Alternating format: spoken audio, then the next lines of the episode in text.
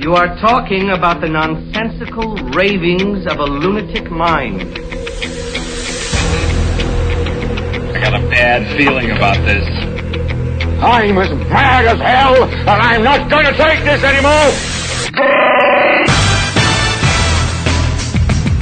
He's looking at you, kid.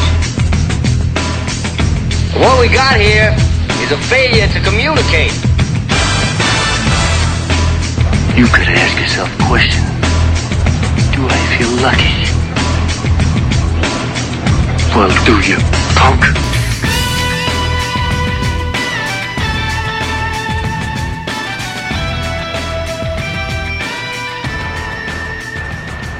First of all, how'd you like it? Was it more work than you expected? More fun than you expected? Uh, agonizing to watch it unfold? It was uh, a lot of work. I thought it would be a lot of work, and it was, uh, especially the way. And I'm I tend to be obsessive about these things, so just you know, I put more time into it probably than was necessary, but that's just how I'm wired, I think. Um, which is why I was resistant. The real reason I was a little resistant to it at first, because I knew it would uh, kind of take over my life for a while. But that's all right. It's worse things to have take over your life. It was uh, it was fun to watch it unfold. Um, you know, the, the the top 12 or so became pretty evident early on, so there wasn't much uh, suspense in that sense. I mean, the, the top the top films really identified themselves very very early, and after that, it was just a question of where exactly they're going to land. So there wasn't much suspense in that in that sense for me, but it was still fun to watch it. And and watching the bottom of the list develop was a lot more fun, really. And that that didn't really happen until those last you know 20 or 30 ballots really came in, so that was fun. So after the first couple, maybe dozen ballots, you had a pretty good idea of what was going to be in the top, and the order changed a little bit, but it was the bottom that saw all the churn. Yeah, well, what happened was I didn't uh, I didn't even put the the films into the spreadsheet. The first kind of dozen, 15 ballots that came in, I didn't even look at them. I mean, I checked them, you know, glanced at them, but I did not look at them, and I did not put them in the spreadsheet that uh, that Daniel's made, which is a great spreadsheet and really. Uh, really effective for just making this. I, I couldn't have done it because you know that was the other thing. I didn't. I've never used a spreadsheet like that before, so I was imagining you know keeping running totals and a calculator and doing all this in my head and on some just in a Word document. I thought, oh my god, I'll go crazy. Yeah, I would have done it that way, but I would have gone crazy. So that spreadsheet was great, but I didn't put anything in the spreadsheet until I had about uh, 17 ballots, I think. So I had I kind of glanced at what everyone had but I didn't even like wasn't even clocking in my head. Oh, uh, Chinatown is on or Godfather's not. It wasn't even in my head yet. It was just I was kind of making sure everyone had 25 on their list, and that was about it. Then I was just saving them, and I wasn't uh, wasn't putting them in the spreadsheet. When I finally put them in the spreadsheet, I had I think 16 or 17, and uh, so that was the first time I kind of like, oh, these are these are what the, the top vote getters are so far. And the surprising thing there was well, not surprising maybe because of who the early voters were.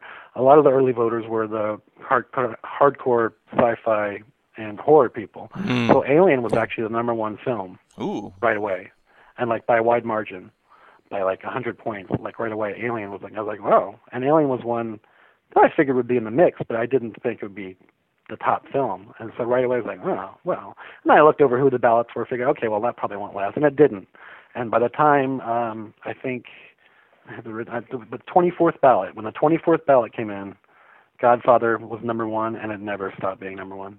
It was challenged a few times, and it was close uh, for a good chunk of the way, but it stayed number one from the 24th ballot on. So I think there, I saw a couple people on the board say, oh, you know, because there's so many ballots, it's inevitable Godfather will will rise to the top. But if it had only been 60 like last time, would only been 50. Nope, right away. As soon as we got 24 ballots in, Godfather was one, and it never stopped being number one. It was just the most popular film by far. So okay, Godfather running away. Um, and I find I found this really fascinating. Um, that Taxi Driver had the most number one votes. Right. It was third. It had twelve number one votes. Jaws had ten. Godfather had nine. Right. So so. So we've talked about this uh, during past lists that certain films, little kind of love it or hate it films, uh, Taxi Driver, Mulholland Drive. I mean, it's not really hated, but you know what I mean. Some people really latch on to these films. Sure. They do really well in this format. Sure. Okay, so you said that you did your ballot first so that you wouldn't be tempted to influence the outcome. Right. That was another reason I didn't look at the ballots as they were coming. I didn't start tabulating it because I didn't want to be affected by by what was Right. there and start thinking, well, all right, Chinatown. Really, I mean, I knew. I mean, Chinatown was gonna be my number one no matter what. But I didn't want to. It was really the second half of the list. I didn't want to have to start like at the very end of the list. I saw like uh, Stroszek, the uh, Werner Herzog movie, didn't quite make it. It finished 120 or something. You know, if I if I was unscrupulous, it'd be really easy to move Stroszek from my number 25 to my number 10, and all of a sudden it's it's 98 or whatever. And I just I didn't want to be in that position. I didn't want to be tempted by that, so I just wanted to have it done early and be done. And plus, you know, I've seen so many movies. It's not like I had to had a lot of movies to catch up on. I was I was pretty much good to go. Well, that was my going to be my question. Are there any other films that, if you could do it afterwards and there were no moral or ethical, ethical considerations, you would have nudged up or down a little bit? I mean, there's a lot of gaps between some of these, uh, but there's also a jumble where you could have made a big difference. I'm looking uh, specifically at right at the edge of the top 20. Barry Lyndon had 349 points, Halloween had 348, and The Conversation had 347. You could have nudged another uh, another film into the top 20 very easily. Are there any uh, any other examples where Yeah, maybe you were really tempted to? Except, you know, I really don't. the placement of these things doesn't really. Some people get really, you know, intense about. Oh God, Yeah. Taxi Driver is only three. Oh, poor baby. Uh, I, it doesn't matter to me as long as they make the list. I, I figure that that's kind of Yeah, general range yeah, I that's, care about that's the great. most I mean, sure. something being 21 rather than being 19, it doesn't that doesn't matter to me. I mean, I, so that that was no temptation. I mean, getting another film or two on the list that I really love would have been maybe a little tempting, but moving one up a spot or two, that didn't that didn't affect me at all. Just getting it onto the list. So the so the really marginal ones at the bottom, those are the ones because Right. those are the ones you could have easily knocked in with a slightly higher vote anyway. Right. So uh, I want to talk a little bit about just the number of ballots we got, 99, which is very impressive. And I'm I got to publicly shame all the people I asked in those last few hours who thought a couple of them said, "Oh, I don't know, sorry, I'm kind of busy." And I told them, "You might be number 100. You really might. I'm not putting you on." And they all would have been. Yep. Um, so we got uh, let's see, about 50% more ballots uh, than we did on previous lists. We were in the 60s usually, I think it was. Right. But the top films actually got 100% more points, like literally double in some cases or nearly double. Uh, the Godfather had, um, I think, more than double. Goodfell, uh, oh sorry, more than double uh, The Shining, and almost uh, uh, twice as many as Goodfellas. So it wasn't just the extra ballots. No. It was there. There was there was also a much broader consensus here. For sure. Uh, like for example, if you look at the Goodfellas and The Shining, they would have been, I think, 11th. Both of them would have been 11th on this list with the same number of points. right. That's how big it was. Do you think that's a product of the fact that we're further back in time, and so these films have been out longer, and people have sort of decided what they like a little bit more? Like if we did this 20 more years from now, maybe the maybe the 80s and 90s have a similar consensus that they don't have now. Yeah, maybe. I think. I mean, I think part of it, like when you get to a decade like the '90s, where even, you know, people on our site who are only in their, you know, late teens and early 20s, they have a much, much broader. They've seen a lot of movies from the '90s, even even movies they're not even going to consider, but they've just seen everything, so they just went through it, they lived it. And when you go back further, especially as we go back, as to go back further, if these lists continue and get back to the 30s and 40s, you know, I don't. I think it's going to be much more common for this kind of grouping that they're going to be those 10 or 15 films that kind of have the consensus that everyone like so there are lots of people who who who watched a lot of 70s movies for the first time for this list which is Mm, great yeah, it's one of the yeah. great things these, these lists do but you know they started from a list of recommendations and those recommendations are from not just you know us on the board but just from the general what won Oscars, what's generally considered, you know, by critics to be a great film, and those. So I think those are going to tend to, whereas The Shining doesn't have maybe that great a critical reputation overall, and has a lot of people who hate it and lots of Stephen King fans who don't like it. There's a rabid fan base for it, where you're not going to find a rabid fan base for you know something from the 30s or 40s the same way.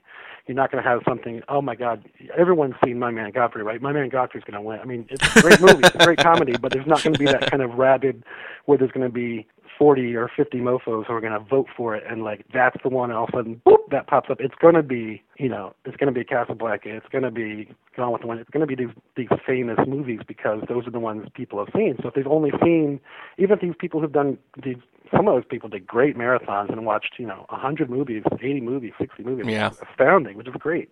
But even then, they've got a, they've got a, a pool of you know 150 they're pulling from, whereas in the 80s and 90s you're pulling from Thousand, yeah. More. thousands. Also, you've been watching The Shining or Back to the Future, whatever, since you were a kid, so you've got that nostalgic pull. Whereas there's, if you've as great a movie as, as it is, if you've only seen Casablanca once or twice and you watch it for the list, you're not going to have the same kind of fervor for it that you do a movie you've been watching since you were seven. It's just it's impossible. So yeah, I think it's a real credit to how seriously people took their ballots um, because they could have voted a lot more strategically. If, if some of the diehard Taxi Driver fans really wanted it to, to win or get as high as possible, you know, obviously they want to put it at number one, but they'd also want to take all the other obvious contenders and leave them off their list entirely if they were literally just trying to get it as high as possible at all costs. Right. But they didn't do that, did they? It, it wouldn't be a real list, and they didn't do it. No, that's why I was just looking at a couple of people this morning because I just uh, we're taping this on Saturday and I had just uh, just revealed Taxi Driver's number three, and some of the people who are most you know fervently, oh, I can't believe Taxi Driver's not number one. I checked out their list and they have Godfather on their list. They got it there. Some of them, like I forget whose list I looked at, but somebody, I think it was Blue Line, maybe. I'm not calling him out just it's just because that was the one I looked at. Right, He had, yeah. Uh, Taxi Driver number one. and I think he had um, Godfather number four. So what he really did effectively is he gave Taxi Driver not 25 points, he gave it three Right. it was never going to catch. There's a huge gap there of people who don't like Taxi Driver, wouldn't have Taxi Driver, had it way, way low on their list if they had it. But I mean, that was the thing about Godfather. I mean, Godfather had was on 66 out of 99, which was astounding in itself. But then it was on 50 top tens. So it's not just like people are just like, oh yeah, I gotta, I guess I gotta make room for the Godfather. Everybody, most everybody who had the Godfather on the list had it in the top 10. So those movies, even if they didn't have it number one, they had it number five or number seven or number three. So you weren't really making this huge gap. And so there's this huge pool of these really nine films that got a ton of votes, and it really became uh, the analogy I I, I made up kind of halfway through was uh, I don't know if Wheel of Fortune is seen worldwide or if that's just an American thing, but the American show Wheel of Fortune, which was a, a you solve puzzles, uh, word puzzles, getting one letter at a time. And uh, in the finale, when the when the show first came out in the '80s, uh, when you had the final puzzle, and you you get to guess a few letters to to help you guess, and uh, it became pretty evident early on that I know someone had done the math or realized that the most common letters are R, S, T, L, and E, and so everyone started guessing like it wasn't even a wasn't even there was no drama. Like when you got to the final, you just guessed R, S, T, Yeah. And E. Then it got to be so common that by I don't know when this happened. I don't watch Wheel of Fortune that often, but when I tuned in, you know, years ago, all of a sudden they give you those letters automatically. Those are given, and then you get four or five more to guess. Because okay, everyone's going to have RSTLNE E on their on their list. What else do you want? And that's how it was with these movies. Everyone has Godfather, Taxi Driver, Alien, Jaws, Clockwork Orange, Cuckoo's Nest, have a combination of those on their list somewhere, and a lot of them are all in the top ten. So there's there wasn't a lot of separation. The only separation came that Godfather was on a lot of them, and it was always the top ten. Whereas Chinatown and uh, Clockwork Orange and Apocalypse Now, those kinds of movies would be on a lot of lists, but sometimes they were down to number 24 and down to number 14. And Godfather was always just consistently 50 out of 100 mofo out of 99 mofos and 50 out of 66 lists. It was always in the top 10, and that just it became a gap that was too hard to nobody could close it. Just so consistent, yeah. Uh, I will call out Blue Lion a little bit. He very nearly guessed the final seven. He, just flipped the last really two. close. He really That's really agonizing. Yeah. Very good job. Yeah, he was the only one who was even close. Most people, like when we we started doing it at the top ten, and most people were way off. Yeah, I know. I realized certainly, shor- shortly after I made the little Blu-ray offer that you know I'm pretty sure the odds on this are extremely long. Um, really were. So, I mean- so congratulations, by the way. tough as the as the odds were, I mean, people were just way off. just, and that's what I understand. When people's own, you know, own prejudices, own- own who they were rooting for, and maybe the movies they're rooting for or against. Like, oh, I hate Clockwork Orange, so I'm sure that's going to be ten. Well, that's not how it works. okay. Or I really love Jaws, so Jaws must be number one. Well, close, but no, that's not how it works. So. Yeah, that's not how it works either. Um, so I was looking at uh, the director breakdown a little bit. Um, and you know, during the '90s list, uh, Tarantino uh, had two films in the top seven with Pulp Fiction and Reservoir Dogs. Um, Coppola has three in the top ten here, and Robert Duvall's in all three too, which I thought was pretty cool. Yeah. And I was looking at his filmography, and I didn't realize this, but he only made four films in the '70s. Those were the four. Uh, yeah, well, he had yeah four basically in our top. I think twenty-one. Four, Twenty. four around I our think, top twenty. uh, uh, uh, Conversation snuck in? Seventeen, I believe. Okay, right, yeah. So he had four films in the 70s. They all made our top 20, and three of them made the top 10. Right. I know that other individual films are probably better and other careers are more impressive, but I'm kind of tempted to wonder whether or not this is the single most impressive decade for any single director in film history. It's it's certainly got to be way way up there. I mean, I'm sure you could go back to 30s and 40s and and pick different directors. Uh, but uh, yeah, I mean, as far as certainly in the modern era, after the Hollywood system collapsed and it became, you know, more independent, even working within the studio, it wasn't just, you know, because before the 19, before the end of the 60s, you know, directors, even the big ones, were often just assigned projects. Now, from the 70s onward, it was, you know, working, you worked within the system a lot of the time, but you still, you had to kind of handpick and became writer directors and producers and all that stuff and became their own producers. So coming from that era onward, I don't think anybody's had a, a run like the 70s for Coppola. I mean, that was just all four of those are just towering, kind of timeless pieces of cinema. And he also he also did the screenplay. Kind of the, one of the last screenplay assignments he had before he did Godfather was uh, Patton, which he won the Oscar for in 1950, which didn't quite make our list. But I mean, that was kind of his 70s. And he was also producing at the time. He produced he produced uh, American Graffiti and. uh THX for for Lucas and started you know those all those careers that whole the whole Coppola is a really interesting guy, and the fact that the rest of his career was never anywhere near as strong as the 70s. Yeah, I think he peaked there just a little yeah, bit. it's, it's really interesting. But what he did for other filmmakers and kind of what he had his ideals and what he tried to do, even though he didn't really succeed, he didn't sustain it long term.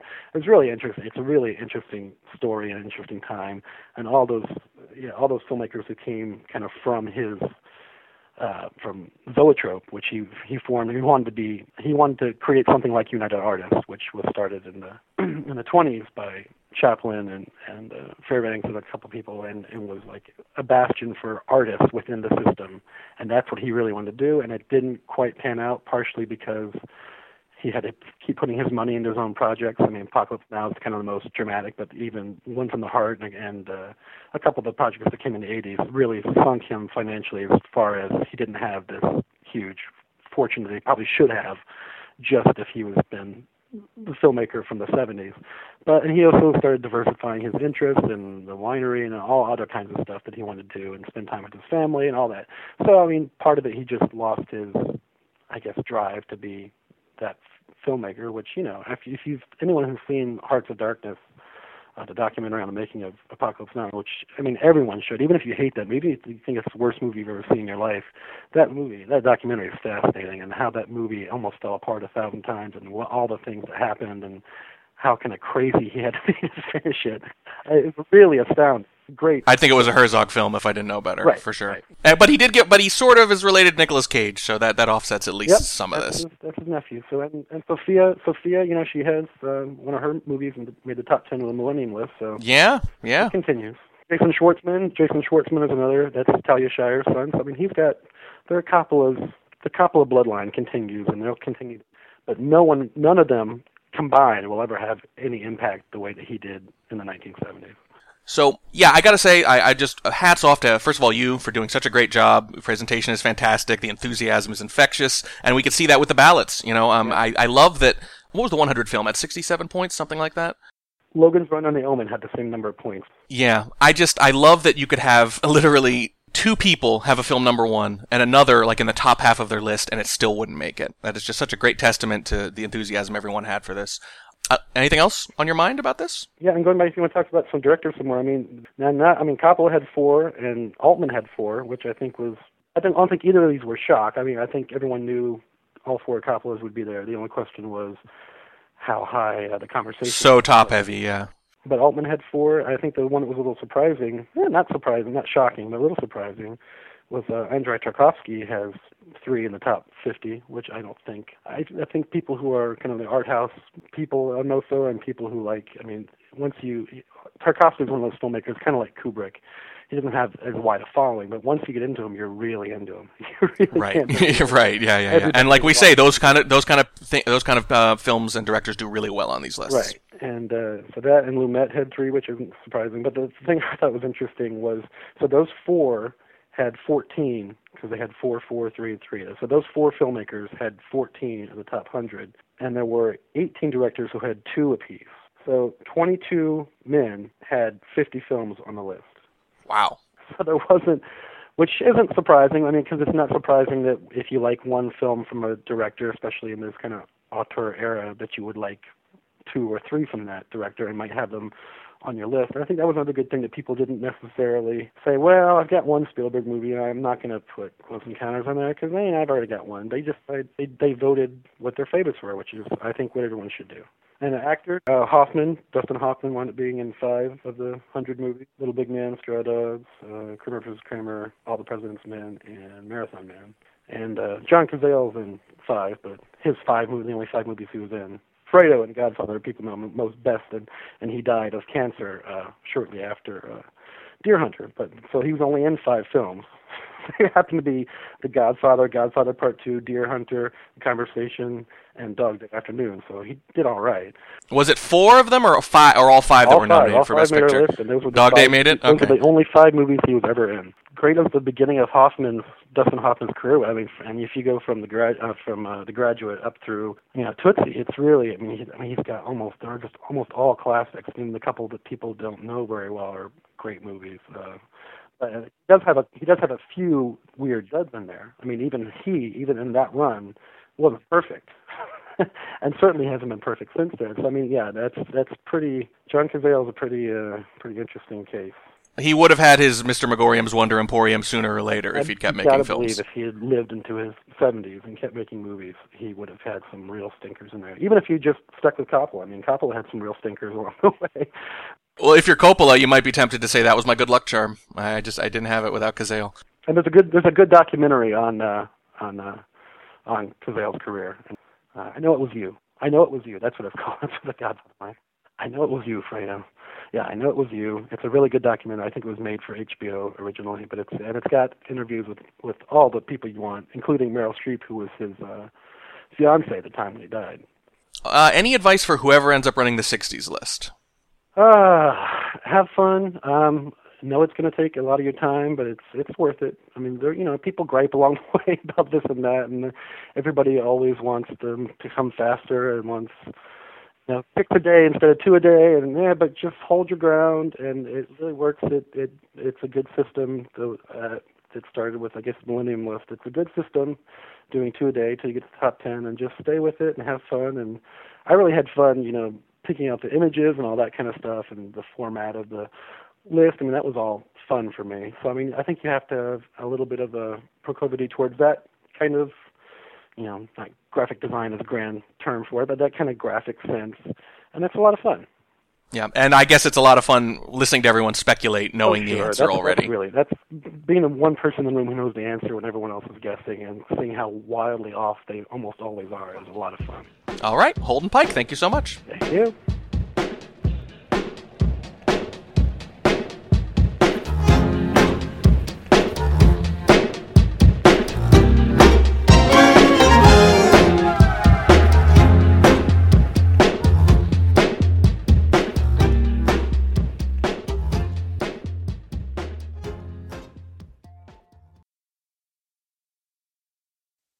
Wow them in the end.